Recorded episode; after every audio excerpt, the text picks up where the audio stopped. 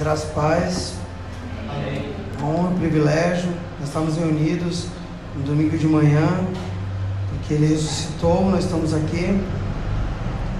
Nós já adoramos através de louvores, nós vamos adorar através da pregação da palavra.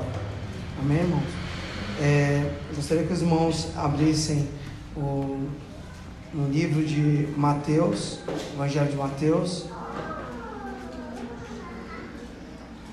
É, versículo 19, é, capítulo 6, versículo 19. Amém?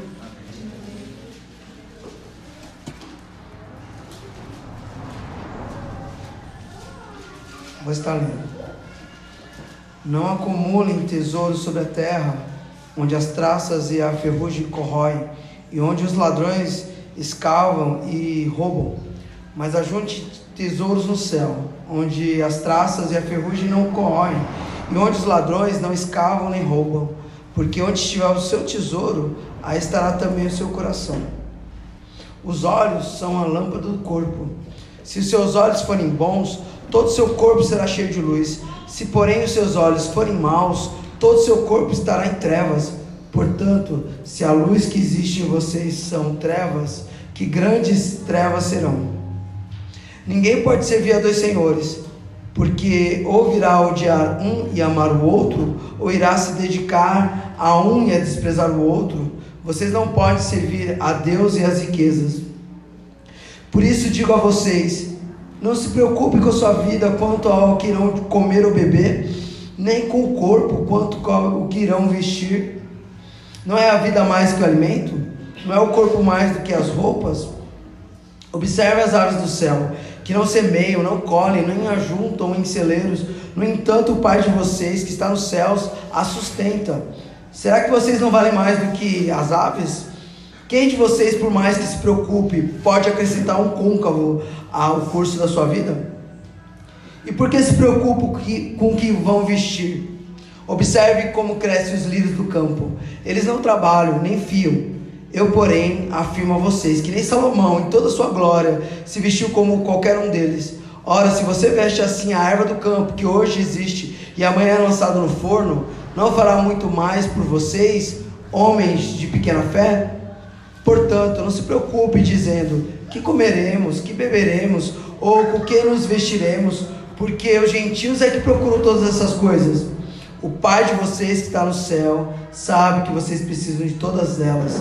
Mas busquem em primeiro lugar o reino de Deus e a sua justiça, e todas essas coisas lhe serão acrescentadas. Portanto, não se preocupe com o dia de amanhã, pois o amanhã trará os seus cuidados. Basta ao seu dia o seu próprio mal. Até aqui, irmãos, desculpa que a leitura foi extensa.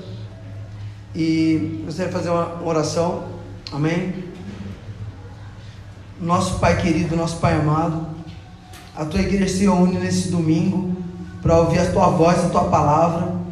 Que eu, enquanto a pessoa que foi incumbida de trazer essa mensagem, não venha atrapalhar a sua mensagem.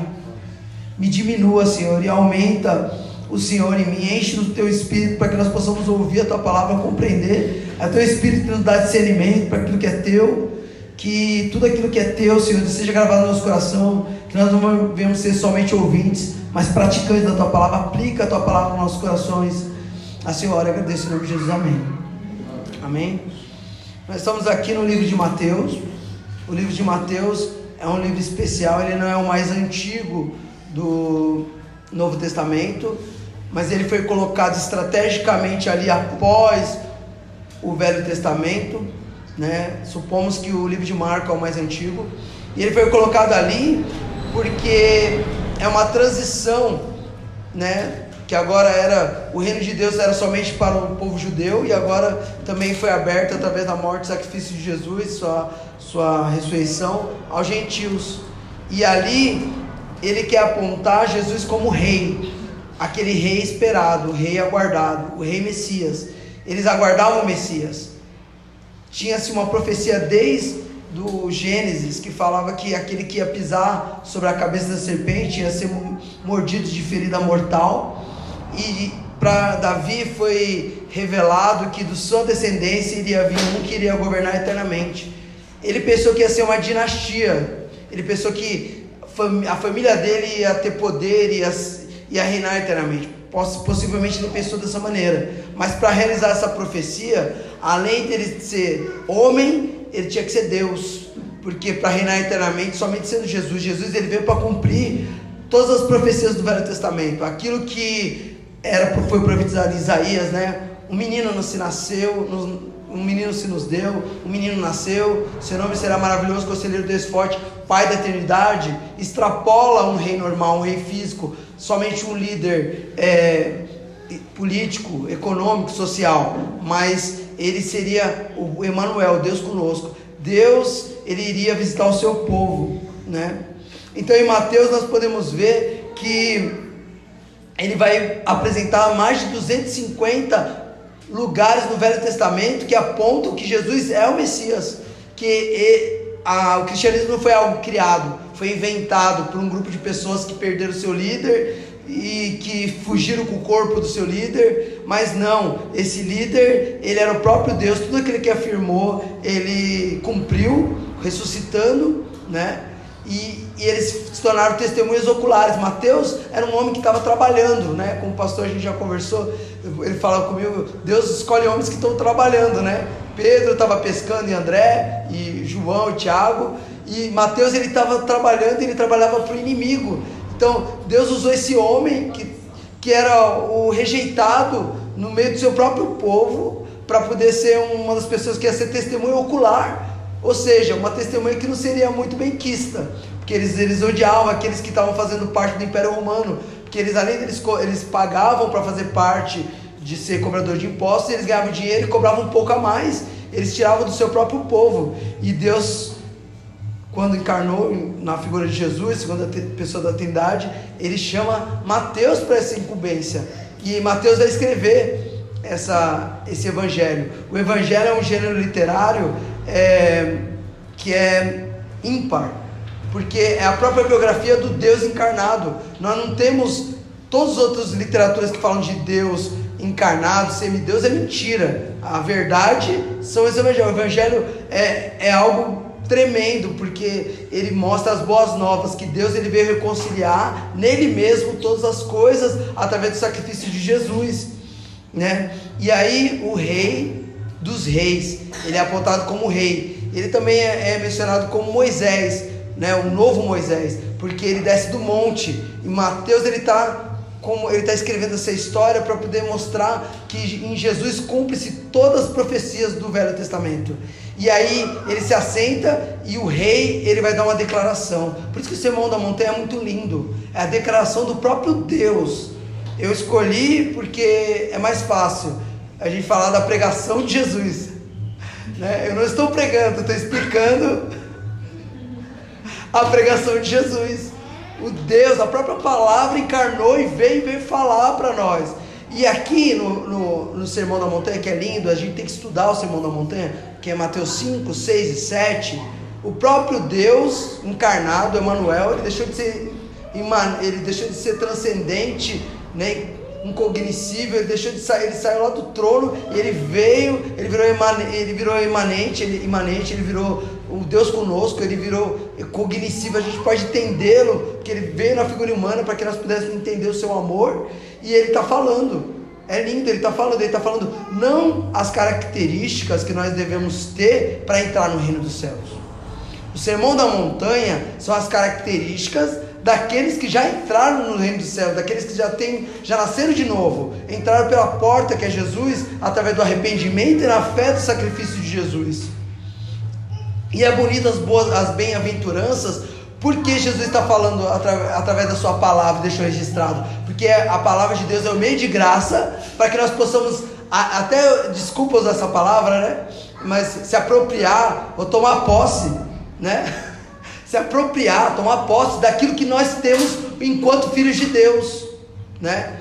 Charles Spurgeon, ele, ele falou que ele foi num lugar que tinha uma senhora que ela estava é, acamada e na pobreza, num lugar muito pobre, né? As, as paredes eram de, de madeira e aí ele olhou no quadro, era analfabeta, e ele olhou no quadro na parede, e nisso ele falou assim: Nossa, posso levar para o advogado? Ele levou, ele descobriu que aquela, aquele quadro na parede ela tinha ganhado de uma senhora, uma mulher que ela era da, da realeza, e ela trabalhou para essa mulher, a mulher não teve filhos, e ela deu aquele documento para ela, e ela era analfabeta, ela guardou na parede.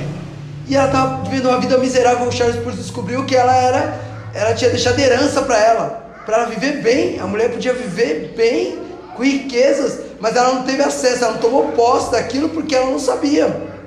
Então, Jesus faz isso conosco. Nós temos uma herança enquanto filhos de Deus, nós nascemos de novo, nós temos uma possibilidade de ter uma vida bonita que agrada a Deus e viver as riquezas de Deus.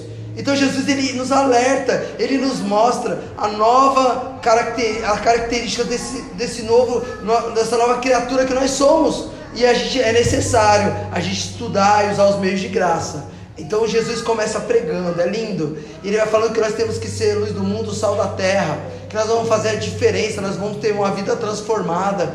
Ele vai falar a respeito que nós temos que ter uma espiritualidade verdadeira, que é interior e não exterior, aparente.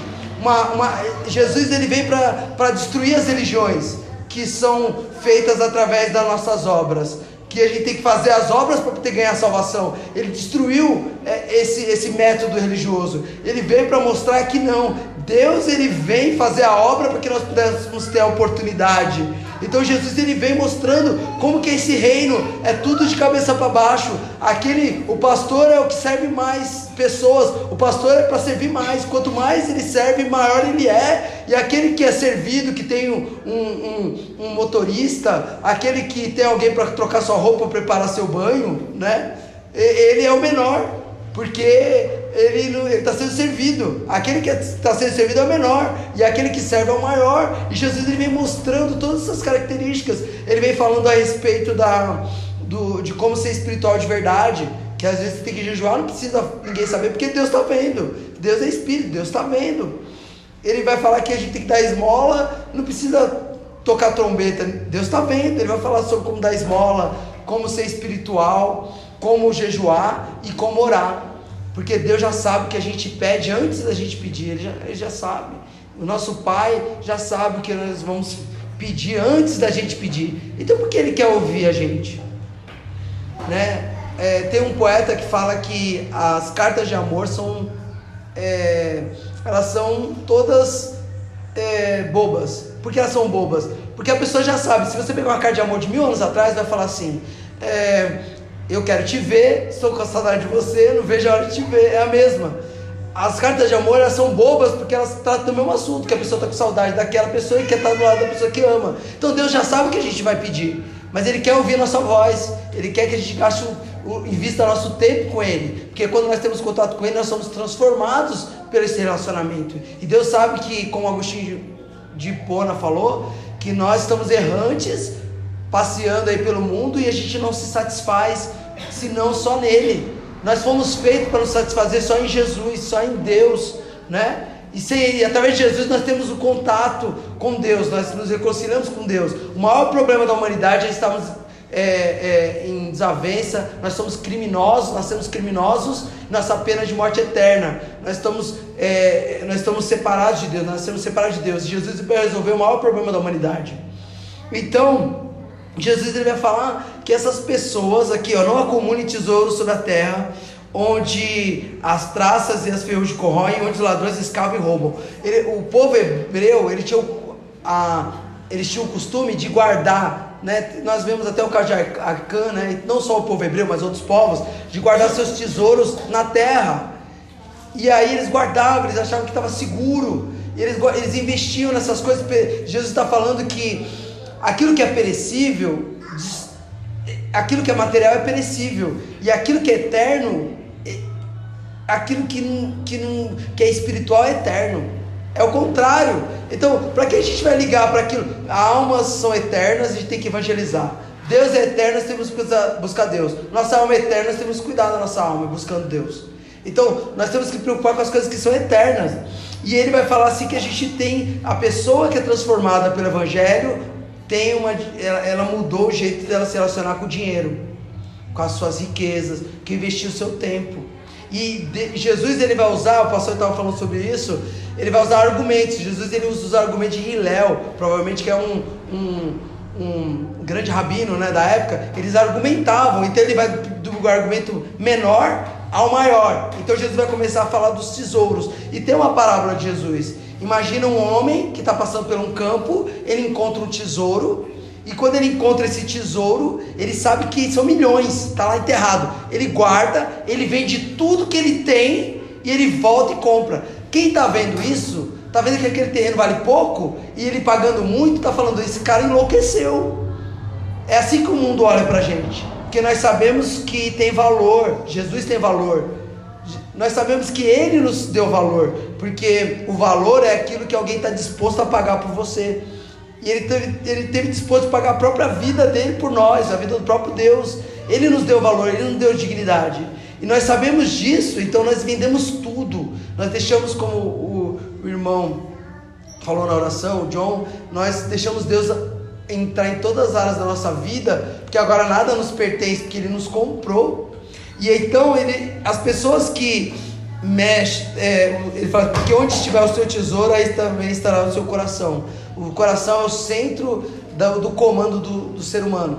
Então, onde o que você acha que é importante, você vai comandar toda a sua vida para aquilo que você acha que é importante. Então ele vai, Jesus vai começar a argumentar assim. Aí Jesus vai falar que os olhos são lâmpada do corpo, e se seus olhos forem bons, todo o seu corpo será cheio de luz. Se porém seus olhos forem maus, todo o seu corpo será em trevas. O que ele está querendo dizer com isso? Ele começou do argumento do tesouro, que o coração está onde está o seu tesouro, então, o centro de comando da sua vida está naquilo que você acha que é valoroso. E aí ele vai falar que aí sua visão muda. Eu, eu gostaria, esse é entre aspas, né? Eu, sou eu, não a, a palavra. Creio que aqui está falando de cosmovisão. Tem um, porque se os olhos forem bons, é bom o olho é quando funciona, né? O irmão é, que uma, operou os olhos, aí está melhorando agora, né? Ele vai ficar bom quando você chegar melhor né? Então, olhos bons são quando você enxerga. Então, se você está enxergando a verdade, nós entendemos a verdade, nós sabemos quem é Deus, que Deus é Criador, que é um Deus trino, que é um Deus santo, que é um Deus justo, que é um Deus de amor. Nós entendemos. Então, o nosso corpo vai ser luz, porque nós vamos andar conforme aquilo, a verdade que nós vemos. Agora, se a gente não enxerga, os ímpios não enxergam a verdade. Quando nós éramos ímpios, nós andávamos em trevas, porque nossos olhos eram maus, porque nós não enxergávamos bem. Então, portanto, já que nós não enxergamos bem, todo o nosso corpo era trevas. Então aí Jesus começa de, do coração, do controle do nosso ser, ele vai depois para a nossa visão, para aquilo que a gente entende como verdade, que muda nossas vidas, que controla nossas vidas. E aí Jesus vai para o final do argumento dele, né? Ninguém pode servir a dois senhores, porque ou irá odiar um e amar o outro, ou irá se dedicar a um a desprezar o outro. Vocês não podem servir a Deus e a riqueza. Então ele está falando assim, ó, vamos ao contrário. Ou você serve a Deus, você tem os olhos bons, seu corpo é cheio de luz e seu coração está no seu tesouro, seu coração está no seu tesouro e aquilo que é mais importante é Deus e a sua justiça. Ou você serve as riquezas, você tem os olhos maus, você tem o corpo é, cheio de trevas e portanto seu tesouro está no lugar errado. Olha, é lindo. Jesus Jesus é. Nossa. Amém. Aleluia. Tem que sair um aleluia. E, e aí nós podemos ver, olha só, Jesus ele, ele utiliza o próprio argumento dos, dos rabinos para poder ensinar eles, porque Jesus tem amor por eles. Jesus utiliza até o jeito que eles falam e o jeito. E aí Jesus ele vai fazer aquela que é lindo, né? Porque por isso, aí ele vai falar: se você acredita nesse Deus, que Ele é o sustentador de todas as coisas, Ele, se você está investindo no reino dos céus, você não está fazendo castelinho de areia. Areia você faz castelinho. Os ímpios estão fazendo castelinho de areia, vai cair, vai acabar. Você não, você está investindo naquilo que é eterno, que é fixo, que é, que é durável. Então você não precisa ficar ansioso. Então Jesus vai trabalhar com aquele maior mal da nossa atualidade, a ansiedade que as pessoas ficam ansiosas pelo aquilo que vão vestir, comer. E Jesus vai falar que tem algo que é mais importante do que as nossas necessidades básicas, que é buscar o reino de Deus e sua justiça. Então ele vai falar sobre as necessidades mesmo. Ele vai falar assim: é, por isso digo a vocês, não se preocupem com a sua vida quanto ao que irão comer ou beber, nem ao corpo quanto ao que irão vestir. Não é a vida mais que o alimento? Então, olha o que Jesus está falando. Se a vida que Deus nos deu não é melhor que o alimento, primeiro tem que ter a vida, depois o alimento. Então, o mais importante é a vida. E agora nós sabemos a vida eterna. Mas ele está colocando aqui, ele está argumentando. Ele falou assim: ó, a vida é mais importante que o alimento, né? E ele não está argumentando que as aves não semeiam e não colhem e, e, e elas e Deus dá sustento que a gente vai ficar parado. Até as aves do céu ela procura o alimento. Elas procuram, Deus dá o alimento, mas ela tem que buscar, tem que ir atrás. Ele está argumentando que não tem que ser a nossa prioridade. Ele está argumentando que se preocupar com a nossa vida, nós temos que, igual a irmã orou, né? Nós temos que temer a Deus, né? Que pode jogar nosso corpo e nossa alma no inferno, do que se preocupar só com essa vida terrena. É isso que Jesus está querendo dizer que não é lógico. O cristão ele tem uma nova lógica. A lógica agora é das coisas eternas. Nós estamos na terra, com os dois pés ficados na terra, mas nossa cabeça tem que estar na eternidade. A gente não pode ficar só com a cabeça na eternidade, o corpo na eternidade não dá. E nem só aqui na terra, porque senão a gente está é, adorando as riquezas, que é um ídolo. O coração é uma fábrica de, de fazer ídolos. Nós fazemos ídolos toda hora. Nós temos que tomar cuidado né, com a idolatria. E aí, Jesus vai falar assim: que as aves do céu elas não semeiam no colhem e não ajudam o celeiro, mas o Pai de você que está no céu sustenta. E vocês valem muito mais que as aves. Na questão científica, né, na questão de Darwin, vai falar que o ser humano é igual ao outro animal.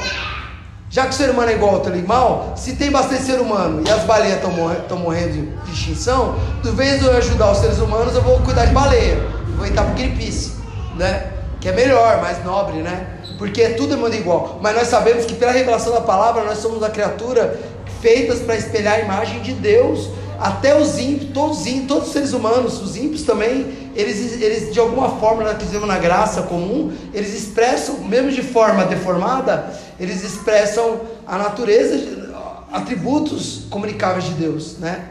Então, nós, se as aves do céu, então Jesus vai do menor para o maior, as aves do céu, que são inferiores ao ser humano, Deus já cuida, quanto mais a nós, quanto, quanto mais nós, né?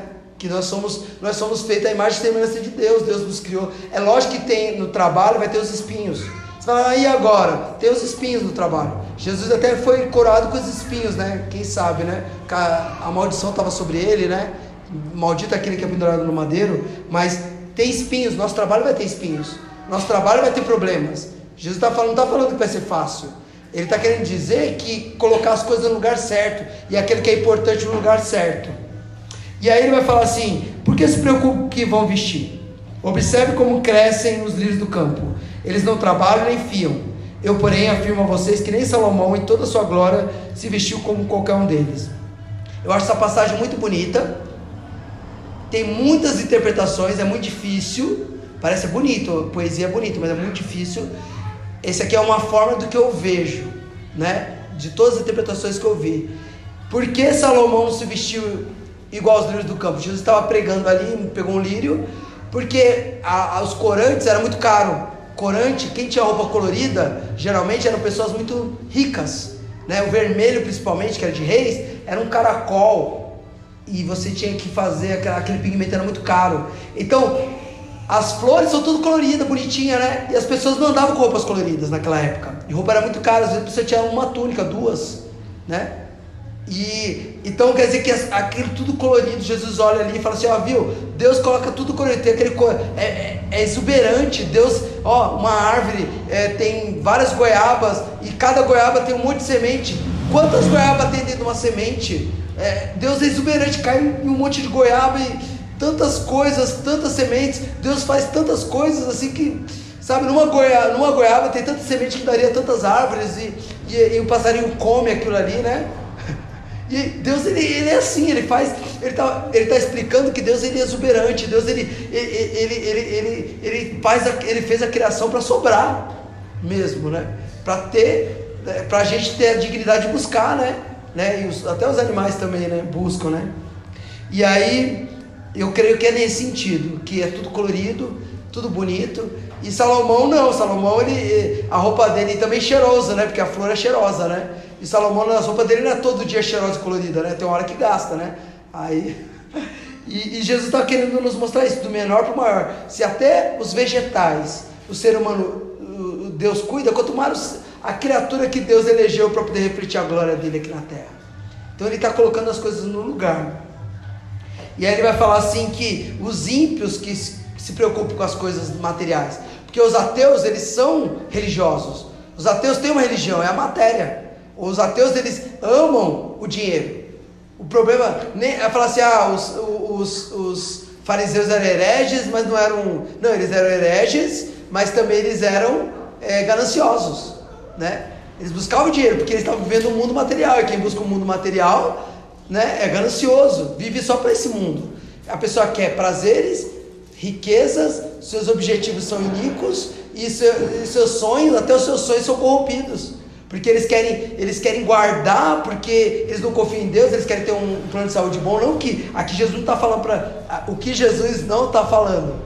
Jesus não está falando que nós não temos que ter um plano de saúde, que nós não podemos dar uma vida decente para nossos filhos, que nós não temos que pensar na previdência social. Jesus não está falando isso. Ele está querendo dizer que se nós depositarmos nossa confiança nisso, que pode mudar a qualquer tempo as regras do jogo, pode ter uma guerra, acontecer alguma coisa, aí a gente vai ver ansioso mesmo. Porque os ímpios pensam isso, porque o ímpio só tem isso. Eles não sabem da verdade. Eles, os olhos deles são maus, eles estão em trevas, o tesouro dele está no lugar errado, e eles têm um Senhor, que é as riquezas. Porque as riquezas são o mundo material. Ele só tem isso, só tem isso. O único céu que o ímpio vai ter é aqui. E o único inferno que nós vamos sentir, né? O único momentos ruins que nós vamos sentir o que é salvo é aqui. Né? Para a gente aqui é ruim, porque a gente quer estar tá com Jesus. Para eles é bom, porque é o único lugar bom que vai ser bom para eles. Né? É aqui o mundo material. Então Jesus está colocando as coisas no lugar certo. E eu quero finalizar que é, tem uma parábola assim, mas é uma parábola chinesa, que tem um senhor, eles, eles ensinam sabedoria aos seus discípulos. Isso é normal, Jesus, por isso que Jesus teve discípulos, né? É, Jesus é uma cultura asiática africana com um pouco de, de, de Europa, mas é praticamente o evangelho é praticamente asiático-africano e, e, tem toda a tradição dos sábios é, orientais. Então o, o, senhor sábio ele estava é, querendo escolher alguém que ia ficar no lugar dele e que ia escolher alguém sábio. E aí ele fez um, eles faziam certas dinâmicas para saber se a pessoa era sábia, pegadinha, dinâmica. Aí ele pegou um balde colocou pedra dentro, grande, e falou assim: e agora? Tá cheio? Aí o pessoal falou: tá cheio. Aí ele falou: não. Pegou pedras menores, colocou lá e elas entraram naquelas, naqueles vãos. E aí ele falou: e agora tá cheio? Aí já ficaram na dúvida, né? Falou: é, pode ser que esteja. Aí ele colocou areia, encheu. Aí ele falou: ah, agora, agora tá cheio. Aí falou: não. Pegou água, jogou água, encheu. Aí, agora tá cheio, né? Ele falou, não, agora tá cheio. O que eu quis dizer com isso? Aí ele falou assim, um, um menino queria se amostrar, ele falou assim, é porque mesmo quando a gente acha que não tem tempo, a gente tem que arranjar um jeito de dar, ter tempo para todas as coisas. Aí ele falou, não, não é isso. É porque eu coloquei as pedras grandes primeiro. Porque se eu não colocar as pedras grandes primeiro, não tem como colocar depois. Nós temos as pedras grandes da vida cristã. É buscar o reino de Deus e a sua justiça e todas as outras coisas serão acrescentadas. Se a gente não colocar as pedras grandes no começo da nossa caminhada, se a gente não colocar as pedras grandes no primeiro lugar, isso que Jesus está querendo dizer. Não tem mais como colocar, nós vamos ver uma vida igual aquela mulher miserável. E a gente é filho de Deus, a gente tem é, uma vida no sentido espiritual, uma vida no sentido de que nós temos acesso a, a ter uma vida que consegue lutar contra os pecados em oração, leitura da palavra. Então, o que é buscar o reino de Deus, sua justiça? É a gente buscar investir nosso tempo como hoje, de conhecer mais Deus, de ler mais a palavra de Deus, de orar mais, de estar mais com Deus, de a gente fazer cultos domésticos. Tá, é lindo o que a gente está tá acontecendo. Eu falei com o pastor, os irmãos fazendo culto doméstico com seus filhos, filhas, crianças, cantando, né? Então, esses são os meios de graça. A gente ser exortado pelo irmão é um meio de graça que Deus usa também para nós. Como que a gente busca a justiça de Deus? A gente busca a justiça de Deus com a nossa vida transformada, dando testemunho nesse mundo. E a gente dá testemunho nesse mundo e nossa vida transformada, a gente é sal do mundo, luz da terra, né? Sal da terra, luz do mundo. E como a gente busca essa, essa, essa justiça? A gente testemunha, a gente evangeliza, a gente investe em missões, a gente investe no próximo, o nosso próximo daí, daí primeiro os irmãos da igreja, como diz Paulo, depois os de fora. Isso faz com que a gente busque, isso é buscar o reino de Deus e a sua justiça. Isso que Jesus falou quando falou assim: O Pai de vocês está no céu, sabe tudo que vocês precisam, todas essas coisas. Mas busque em primeiro lugar nossas pedras grandes, o reino de Deus e a sua justiça. E todas essas coisas lhe serão acrescentadas. Não se preocupe com o dia de amanhã, pois o amanhã trará seus cuidados. Basta ao dia o seu próprio mal. Tá bom, irmãos? Queria concluir assim que a aplicação é que nós não devemos ficar ansiosos. Né? Eu já fui lendo, explicando e aplicando. Então não tem. E a aplicação eu vou usar a aplicação de Jesus, né? Então eu vou aplicar como Jesus aplicou. Se você foi insensato e você não obedecer, ouviu a voz de Deus, seu coração endureceu e você não quer obedecer, você vai ser como aquele homem que constrói a casa sobre a areia. Vem a tempestade, furacões, vem intempéries da natureza e vai cair. Agora, se você é como aquele que é prudente, ouve a palavra de Deus, como hoje nós estamos ouvindo, e as pratica, é como aquele que construiu sua casa na rocha. Veio a tempestade, veio a intempérie do tempo e você não, a sua casa não foi abaixo. Nós estamos buscando, Jesus foi nos preparar uma morada eterna. Nós temos uma casa eterna. Nós temos que viver, mudar toda a nossa vida, direcionar para aquilo que é eterno. Deus é eterno, as almas são eternas, temos que evangelizar. Nossa alma é eterna, temos que buscar santidade. E que onde está o seu tesouro, ali está o seu coração. Agradeço a oportunidade em nome de Jesus. Obrigado, irmãos.